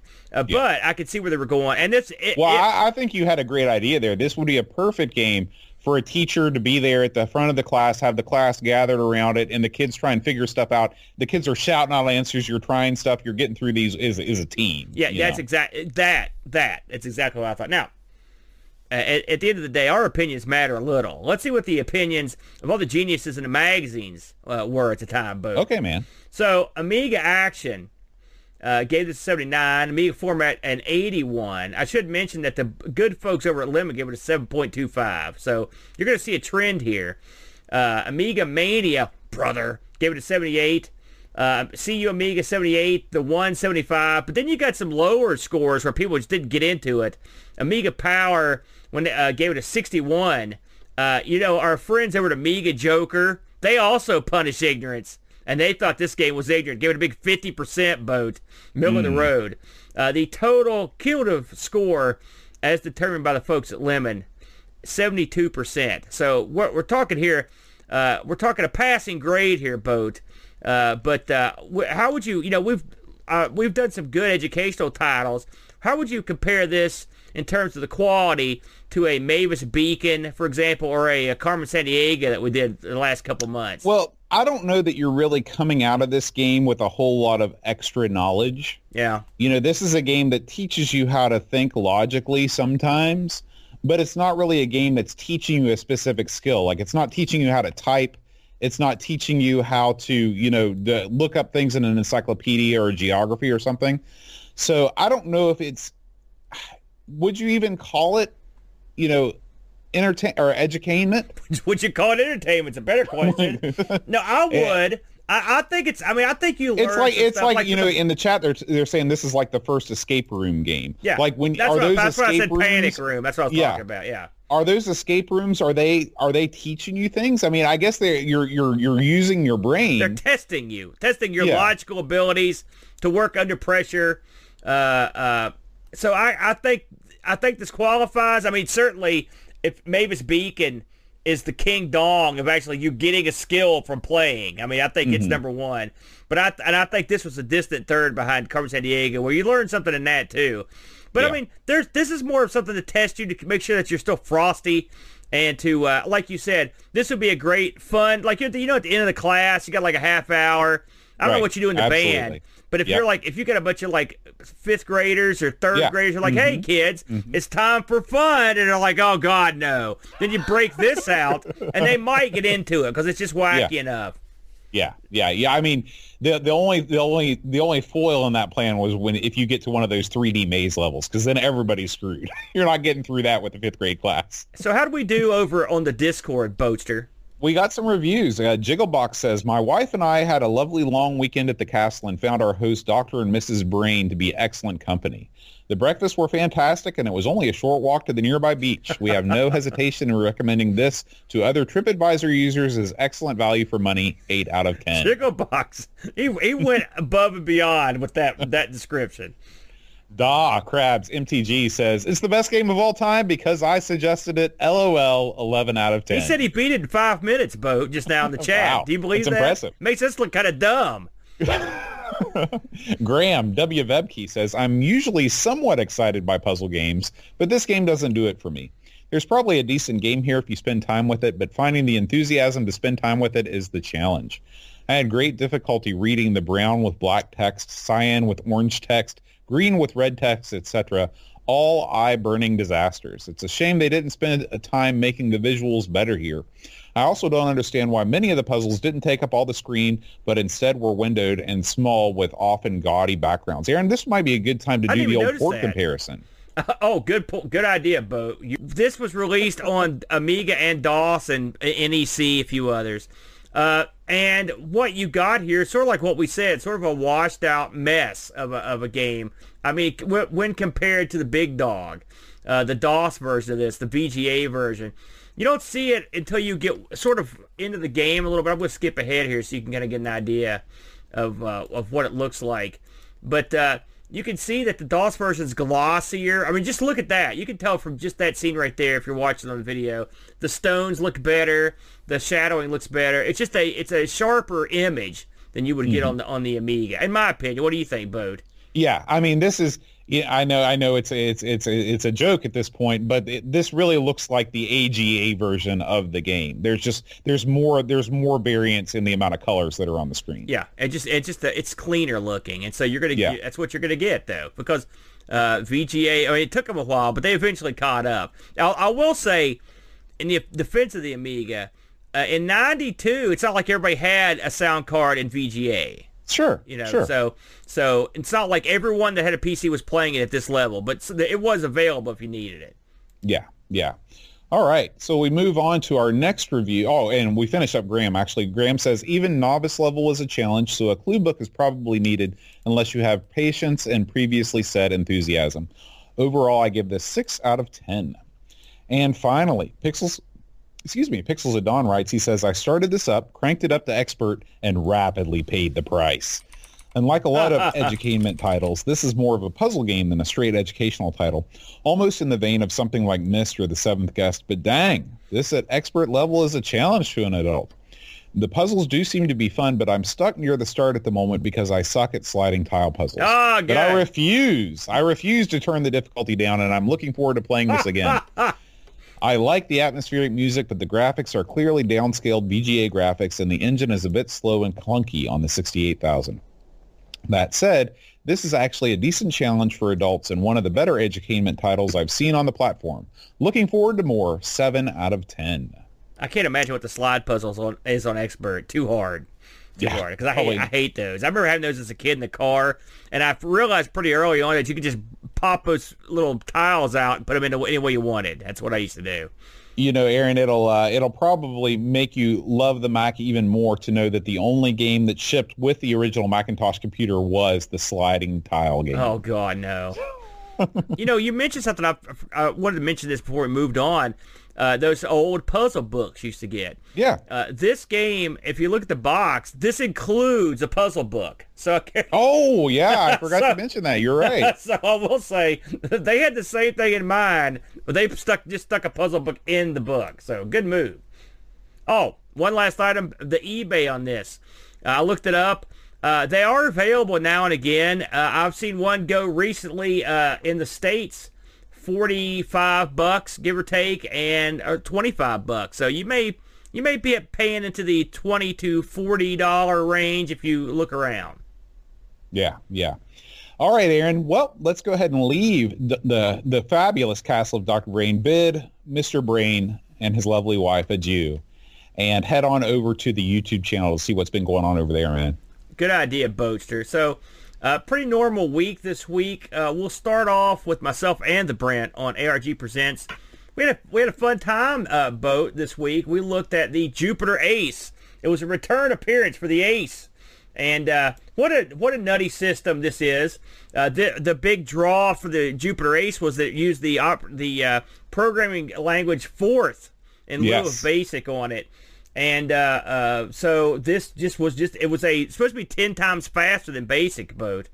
Uh, we looked at a couple games. I looked at a game called Owler, which on the surface looked like a pretty cool game. Uh, you play an owl, you get out to pick up eggs with letters on them, and you go up to the top and try to make words out of them. Try to match the word that the computer's thinking of. And when you put the egg down on the little tray, it will tell you if your letter is to the left of that or to the right of it, or you got it right. The problem is this plays like double secret super death boat. It's uh, ah ah ah impossible. So this looked like a good idea, but sucked. Yeah, well, it's one of those games that sounds like a good idea in theory, but in uh, in actual application, uh, especially because the letters are random and scrambled, so sometimes you just don't get the letters you need, which Yeah. is no good. yeah, yeah. Did you try this one, boat? No, no, I just I listened to you guys talk Yeah. about. it. Uh, my brother got a little more conventional and played a game called Tut Tut. This is like a port of a port, basically. Uh, it's funny. The guy that did this, he that poured this over, he just did it in 2020, and his name is George Beckett, and he actually watched the show, and, and he actually, because I told him I, I mentioned that I had trouble playing this on the MiSTer because I didn't have an ACE file to use. He had to file in a, in a TAP format for a cassette, and he made an ACE file for me and uploaded it. So he, he contacted and said he thought the re- it was a good review. So it's always neat to hear from the people that actually made the game. Uh, so that was cool. But this is a pretty fun game, uh, Boat. I think you'd get a kick out of this, but it's sort of right up your alley. It's it's kind of reminded me of Speed a little bit, Boat. Uh, but it, a fun time. So that, if you're into the Jupiter Ace or just want to tr- look at something different for a change, uh, this would be a fun show to watch. Uh, next on the docket, Boatster. Uh, by God, we went and did it. It's the 1200 XL show, and this time out, we chose Montezuma's Revenge. What do you, you talk about it, Boat? So Montezuma's Revenge is a game. It's it's one of our bedroom coder games. Uh, the guy that did this, I believe, was only 16 years old when he did it. It's a classic story. Him and his dad formed a uh, a uh, an unstoppable business team, uh, and uh, he went forth and uh, and and got this thing published by none other than Parker Brothers which was a huge name in the in the computer and console market in the at this time. In 82 through 84 Parker Brothers was paying big bucks for licenses. And um, this is a game that's sort of like uh, America's version of a game like Manic Miner or Jet Set Willy. It's a it's a lot easier. It's a lot more forgiving, but it's a flip screen platformer. Uh, you're going through, you're collecting different items. You are, but you're you're using those items for various things. I guess there's there's really it's a little bit deeper because you're not just trying to get through the game. You're actually collecting items and using items. It's almost sort of like, and I think we talked about this on the show. It's sort of like a pre-Metroid type game, uh, Metroidvania, if you will. So uh, it, it's definitely one of the best games uh, on the Atari 8 bits. Uh, it's it's a stone cold classic. You owe it to yourself to play it. Uh, this or one of the newer versions, the Montezuma DX, is also very good. So uh, check it out. Uh, and um, yeah, it's it's a great game. It's also you can play it on the uh, on the ColecoVision had a, had a uh, version of it. Listen, it's we both discussed it. It's, it's a top one of our both our favorite games. Just love it. It is way easier, way way easier than way, Jet Set easier. Willy. And, Yeah. But I mean, it's still a challenge. I mean, it's a it, this is far less frustrating than those, and it's a Yeah. lot of fun. It's cute. Uh, and Boat uh, has a ha, does a great job with the history on this. I really enjoyed your uh, history uh, part of this boat. It was real interesting to Well, see how you. where this guy came from. So well done on that. So yeah, check that out. That's 1200 XL. Um, next on the docket here. Oh man, uh, well I'm going to talk about it. The Taito Egret 2 Mini. If you tuned in, uh, when did we record this boat? Was it last Sunday or was this last? It was a week ago today. Holy smokes! Boat Boat pulled one of his patented bits and blindsided me with this show. Didn't tell me we're doing it. Didn't tell me the subject of the show. And what we talked about was the Taito Egret 2 Mini, which is a Taito mini cabinet that has a special, a couple of special gimmicks. Uh, it will split. It will. The screen will will turn into Tate mode uh, if you so choose to play the Tate games, and you also uh, you could also use separate controls on it to uh, to have a spinner and uh, what was the other thing? It was a spinner and something else on there. A Wasn't it, Bo? spinner and a trackball. Right, a this track ball. So if you want that sort of stuff, you're golden. It also has a separate controller. There's a different type of controller. What was the final tally on this thing if you wanted the So if you get it, if you get it all, if you get both controllers, I think there's a there's a CD soundtrack plus the unit itself. It's an expensive proposition. We're talking about four hundred and fifty dollars. Yeah. And then we get into um, I don't know how we got into the conversation of comparing. First, we compare. Uh, Star, we we fight about which is better, Space Invaders or Dragon's Lair. Then we compare the mini to arcade machines. We go off on very multiple weird tangents in this. So if you want to just if you want to see me pop a blood vessel at one point and generally have a conniption, this is the show for you. All the while, Boat gleefully sucks away on its stupid water. So there you go. that that was that show. And then Boat wouldn't put it up, and it, it did okay for us. Now, guess who's back in town, Boatster? Jack Flack. He's back. Oh yeah. And this time out, the, and I watched this. I was live. I was happy because we hadn't seen the DeFlaxter for a couple weeks. He'd been on vacation. And Flo Rida, Mm-hmm. he's back. And he's back with the Vengeance boat. It was time for him to play some wacky. He played a demo there, but it was time for wacky vacation pictures because it was California Games boat. California Games. We've played. We've had a couple of cups of coffee with the old California Games back in the oh, day. Oh yeah. On multiple systems. And you'll recall our the heated uh, foot bag competition we had uh, way back in the day. Uh, and it was one of our uh, one of the our original Amigos high score challenges Yeah. from way back. Oh in the. Oh man, uh, th- and th- those were a lot of fun too. Uh, they're always they're always a good time. But uh, Flack goes to work, plays. He goes to all the events. By the way, Flack's great at this game. Uh, it was sickeningly good. I was appalled at how great he was compared to how horrible we were. Yeah, I'm horrible. At Hey, this. what what's your favorite event on this boat? We were talking Foot about bag. it. It's that's what I said, and people were surprised. And a lot of people said they liked BMX racing. I don't. I think BMX racing is too punishing. You because uh, well, the first thing I do is immediately land on my neck, and then they say I can't continue. I will Listen, say- I've landed on my neck tons of times. I still continue. That would explain a lot, Boat. It would explain that Egret 2 conversation if, if you land on your bean a few times. We could all agree that the worst of it on this was a- by a long shot. It's that idiotic skating event. We all hate yeah. that. Well, the, the controls on that are just atrocious. Yeah, that stupid chick. She needs to stay off the skates. Walk, honey. So anyway, if you want to watch the Flaxter, get down to Funky. with some California games and go through the whole bit and show some uh, amusing and adorable pictures. This is the stream for you. Black is back. It's good to have him back in the fold. Now, moving right along. Look at this boat. It's the Acetronic MPU 1000 games montage. Yeah. Where did this come from, boat? Holy smokes! Uh, yeah, I- with bananas. I have no idea where this came from.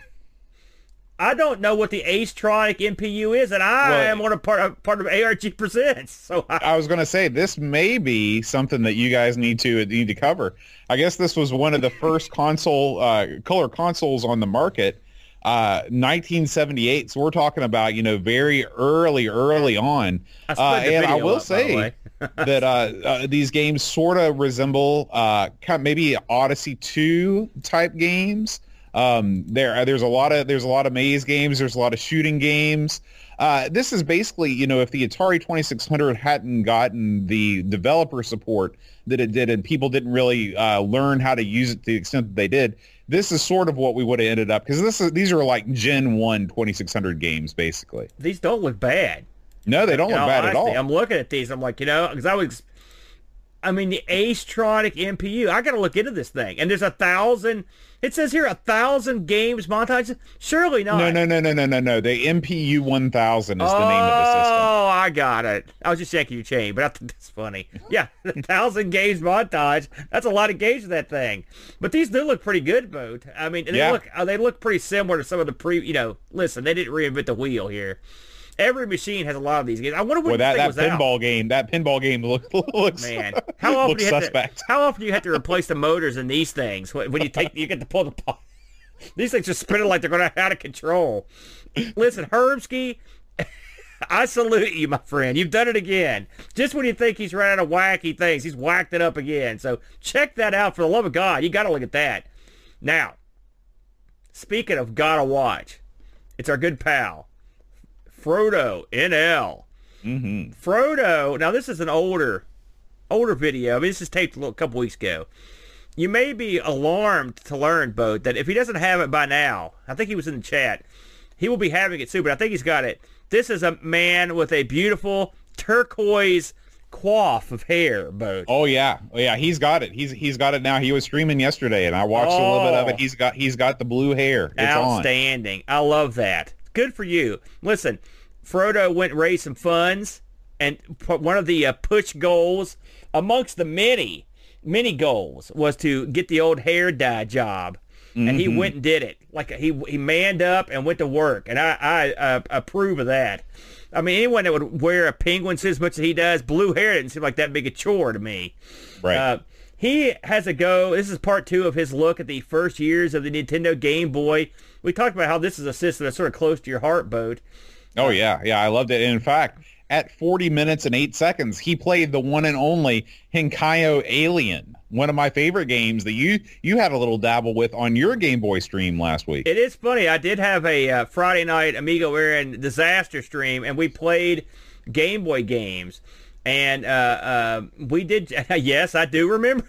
This is one of your favorite games. I love had this no game. I idea can't what was happening in this game, boat. I was never knew either. I just like I just why like is this one of your around. favorites? It's it's a world you want to exist in, man. You I just- don't live it. because this guy's making holes and those creatures will eat you. And when they catch you, they actually devour you on screen. For Yeah, real. that's part of the fun. That's not fun. I don't want to be devoured. So anyway, check out Frodo and his Nintendo Game Boy Part Two, and also uh, uh, just to just to knock it back a step, Frodo and uh, Jack Flack they both stream. So if you can hop on Twitch, look them up, and check out their various streams. Frodo streams, gosh, at least four, three or four times a week.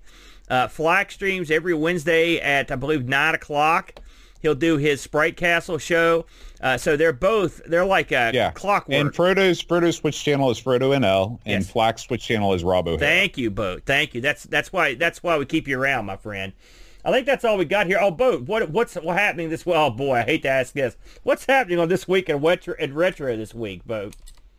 Well, this past week we actually we asked the question, Aaron, Uh-huh. is the retro bubble about to burst? Yes. Uh, there's been a lot of there's been a lot of talk on uh, on the uh, on on different articles saying that people have run out of stuff to uh, to spend money on. They're in the they're in the pandemic. They're they're locked up. They were locked up for a year.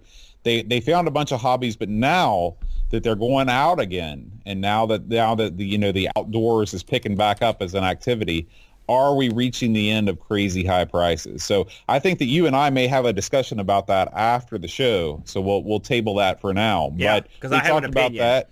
We also talked about a new game called Wing Leader, Aaron. Now I know that you uh you, you you check this out. You're a big Wing Commander fan. I am. And uh and uh did you did you did you like what you saw here with Wing Leader? Well, we'll see. We'll see what how it goes. I like it. You know, a, a jacked up wing commander. Yes, that's what I want. So I would love to see that. So we will see. We'll see how it goes. But yeah, Yeah. I, I found it intriguing. But let's put it that way. Uh, we talked about there's a guy that has figured out how to make his own ZX81 or ZX80 uh, using, of course, uh, nothing but new parts. So unlike the Amiga projects where you have to use uh, donor chips, uh, you can actually build a ZX80 or 81 out of, uh, you know, uh, parts, just normal electronics parts. So that's pretty cool. Yeah, it's kind of Uh, and and finally, there is uh, a new uh, disc of data found for one of my favorite games of all time, Earthbound, the uh, JRPG that's really, really wacky. Uh, one of the translators thought that he wrote over a disc full of uh, dialogue that was later cut from the game, but they he, he gave the disc to the Video Game History Foundation. They used some reverse uh, magic to somehow resurrect the data, even though it had been written over. And uh, so now there's a couple more lines of dialogue that we didn't know about, and it, it, there's it's uh, pretty pretty crazy stuff that they cut. So you can listen to that, and of course we have our normal uh, friendly banter between Neil and I. So yeah, this week in retro. Make sure you listen to the latest episode. Uh, we'll talk more about that next week. Hey, this Earthbound gimmick. Do you, does this Yeah. make you care? I mean, is I mean, you said uh, you said that I couldn't tell if you were joking. Did they literally just find a little bit of dialogue, or is this They like a literally they deal? found a little bit. I mean, the the dialogue was funny. You could tell why it was cut. There was Uh-huh. a there was a scene where you had to go to the beach, and they were like, "You need to go get an oil massage from this chick. She gives real interesting massages on the beach." Oh, and my. and so that was one of the lines that was cut. But it's nothing earth shattering. It's not like they they found like a secret dungeon that hadn't been you know published or anything. Uh-huh. But it's always fun when you have things that were lost, and then somebody thinks they're gone forever, and they come back. I like the fact that Earthbound was working a little blue, Boat. Oh yeah, That's- oh yeah. Stuff around that. I think that covers it, Boaster. Uh, a pretty busy week this week, but we we had a lot of fun. Yeah, yeah, and uh, of course we've got high score challenges going on all the time over on the Amigos Retro Gaming Discord. Uh, we still have uh, the uh, wacky Helter Skelter high score challenge on Amiga, and then on the Spectrum we are winding down our Jetpac challenge. It's going to be live for another week or so. Uh, you can get in there, post your high score on Jetpac. Yes, and good luck. All right, Aaron, we've reached the part of the show where we thank all the fine folks that make this show possible, including our Twitch subscribers. Now, Aaron, uh, of course, you can subscribe to our Twitch channel. Uh, we, if you like watching the show live, we record every Friday at 5.30. If you've got an Amazon Prime subscription, you get to sub to us for free, and it still throws us a couple bucks, so we appreciate that. We want to thank Macintosh Librarian, Mitsuyama, Pints and Amiga, Daha Crabs MTG, Eeyore 4077, Scumboy, Blow Jellyfish, Frodo NL, Chronosnet, OROM, Blue Train, Christian Russell, Negsol, Explorer, Jigglebox, Uber Scuba Diver, Gary Heather, Peeplo, Lumin808, Paco Take, Ame Steph, Retro Jerry, Hermsky, Smrediger 1, Buck Owens, RMC Retro, Jost 80, Dave Velociraptor, ZZ Zierfall, Matt Dufort, Latwarski, Butterberg 3000, Dave's and Donuts, Texas Footballer, Exile in Paradise, John Marshall 3, RetroRewind.ca, Chris Edwards Restoration, Beach Bum 7, Still Adolescing, McCheesers, and Pixel Rageous. All right. Thank you guys so much for subscribing to us on Twitch. a lot of new names in there, Boat. Absolutely. We love it. We love it. We appreciate it. All right, Aaron. Now, uh, we did pick up some new uh, Amigos supporters this week. We want to give a special welcome to McChessers. I think I called them McCheesers earlier, but it's actually McChessers. McCheese sounds like the newest like potato chip or something. Right, right. What, what a welcome, Chessers. Sorry for messing up your name right off right off the bat. And we want to welcome Chris Edwards from the fabulous Chris Edwards Restoration Channel. Yeah. Thank you for becoming a patron of Amigos. And check now, out his channel. It's it's solid gold. He's always got wacky crap on there about the Amiga boat. Yeah, yeah. Um, now, Aaron, last week the Patreon Song Challenge was uh, come together by the Beatles. And uh, we got quite a few uh, correct responses. Uh, we got Barkbit, Super Tech Boy, Frodo NL, Ronnie Young, Chris Folds, TMX Online, Matthew Perron, Blip Bop, CBM Nut, and Edvin Helen. So congratulations to everybody who guessed. Come together by the Beatles. You continue to a, desecrate the Beatles week, month after month. Why? I like the Beatles. Why? Listen, man, I'm trying to I'm trying to turn you trying to turn the corner with you and those guys. I'm trying to make you hate them. That's horrible, Boat. so uh, this week, Aaron, we're back to a full band Patreon song. This is why I'm not going to lie to you, Aaron. This one was, uh, was a, uh, uh, uh, this one was not easy to do. Uh, I spent almost as much time working on this song as I did the Castle of Dr. Brain this week. But I think you all will enjoy it. If you do know the name of the song, uh, send me a message at john at amigospodcast.com. Please do not answer in the chat if you're watching live, just to make it fun for everybody. And I will announce you as a winner on next week's show. All right, Aaron, hit it.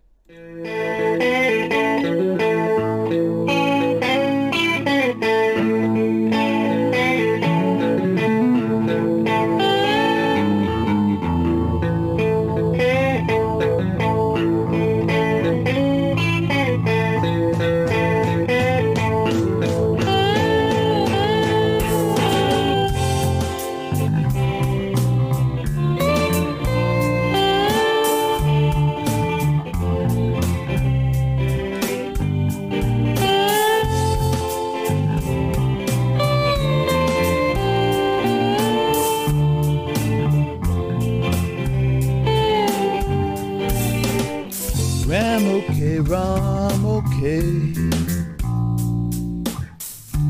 David Terrace, Jude Carlos, Matthew Mobius, the Phantom Magnus,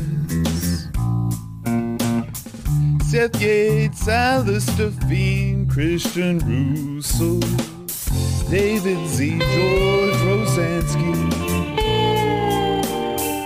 The Amiga Show, Daniel Crabtree, Super Family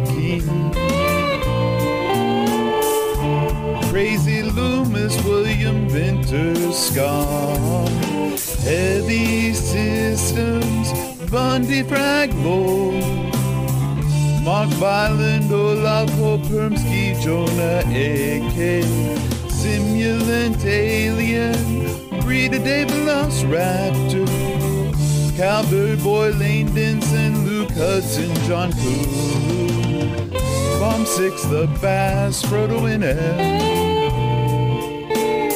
Solin Liza, Tech Mage, Jurgen Biscola, Daniel Williams, Bernard Lucas,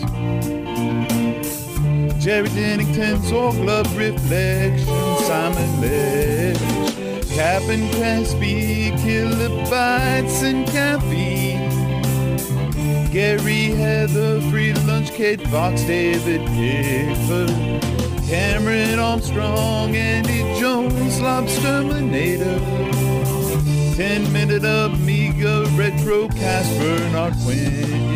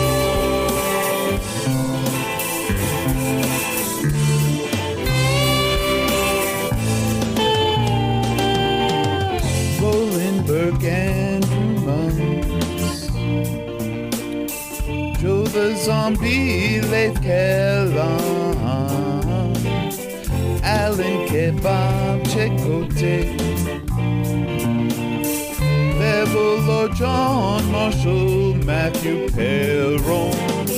Ricky DeRocha, a creepy dead boy. Biggie CTC, the slow Norris, Stefan Sorgard Mortensen. Edvin Helen Blindo, 75, Christopher Hassel, Ravi Abbott, Chris Foles, Lauren Turbo, Grim Bevy. Adam Battersby, O'Brien's, Retro Vintage, Gary Hucker, Paul Harrington, Duncan Styles. Tate from the Crypt, Josh Nan, Adam Bradley, Jonas Rulo, THE, Eric Nelson, Kim,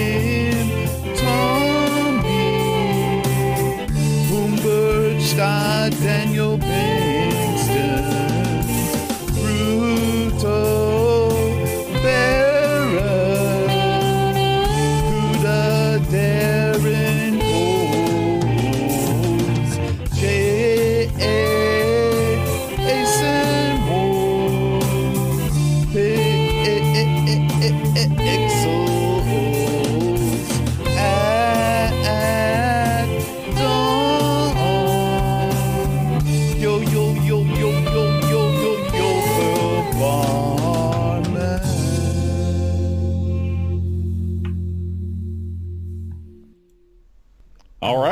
So if you know the name of that song, John at AmigosPodcast.com, and uh, we'll announce the winners next week. Speaking of next week, Aaron, uh, it is we're we're we're changing. We're moving out of the edutainment zone, and we're moving in to some things that the Amiga does best. That's right, 3D stuff.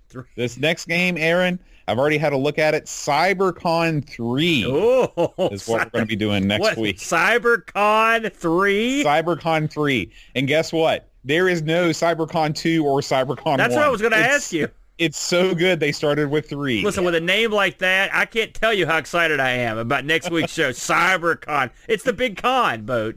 That's right. That's right. It was suggested by Amigos Game Selection Committee uh, member Blindo75. We want to thank Da Krabs MTG for suggesting the Castle of Dr. Brain to the committee, and the committee, of course, were voting on it.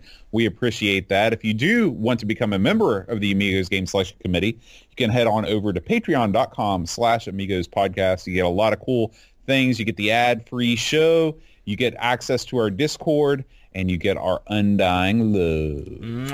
Um, so, and Aaron, before we wrap this bad boy up, we do have quite the crowd today over in the old uh, chat. So I thought we'd uh, take a second just to say thank you to all these fine folks that are watching us live, including our fantastic moderators, Duncan Styles and Pixels at Dawn Gaming. Thank you guys so much for all that you do.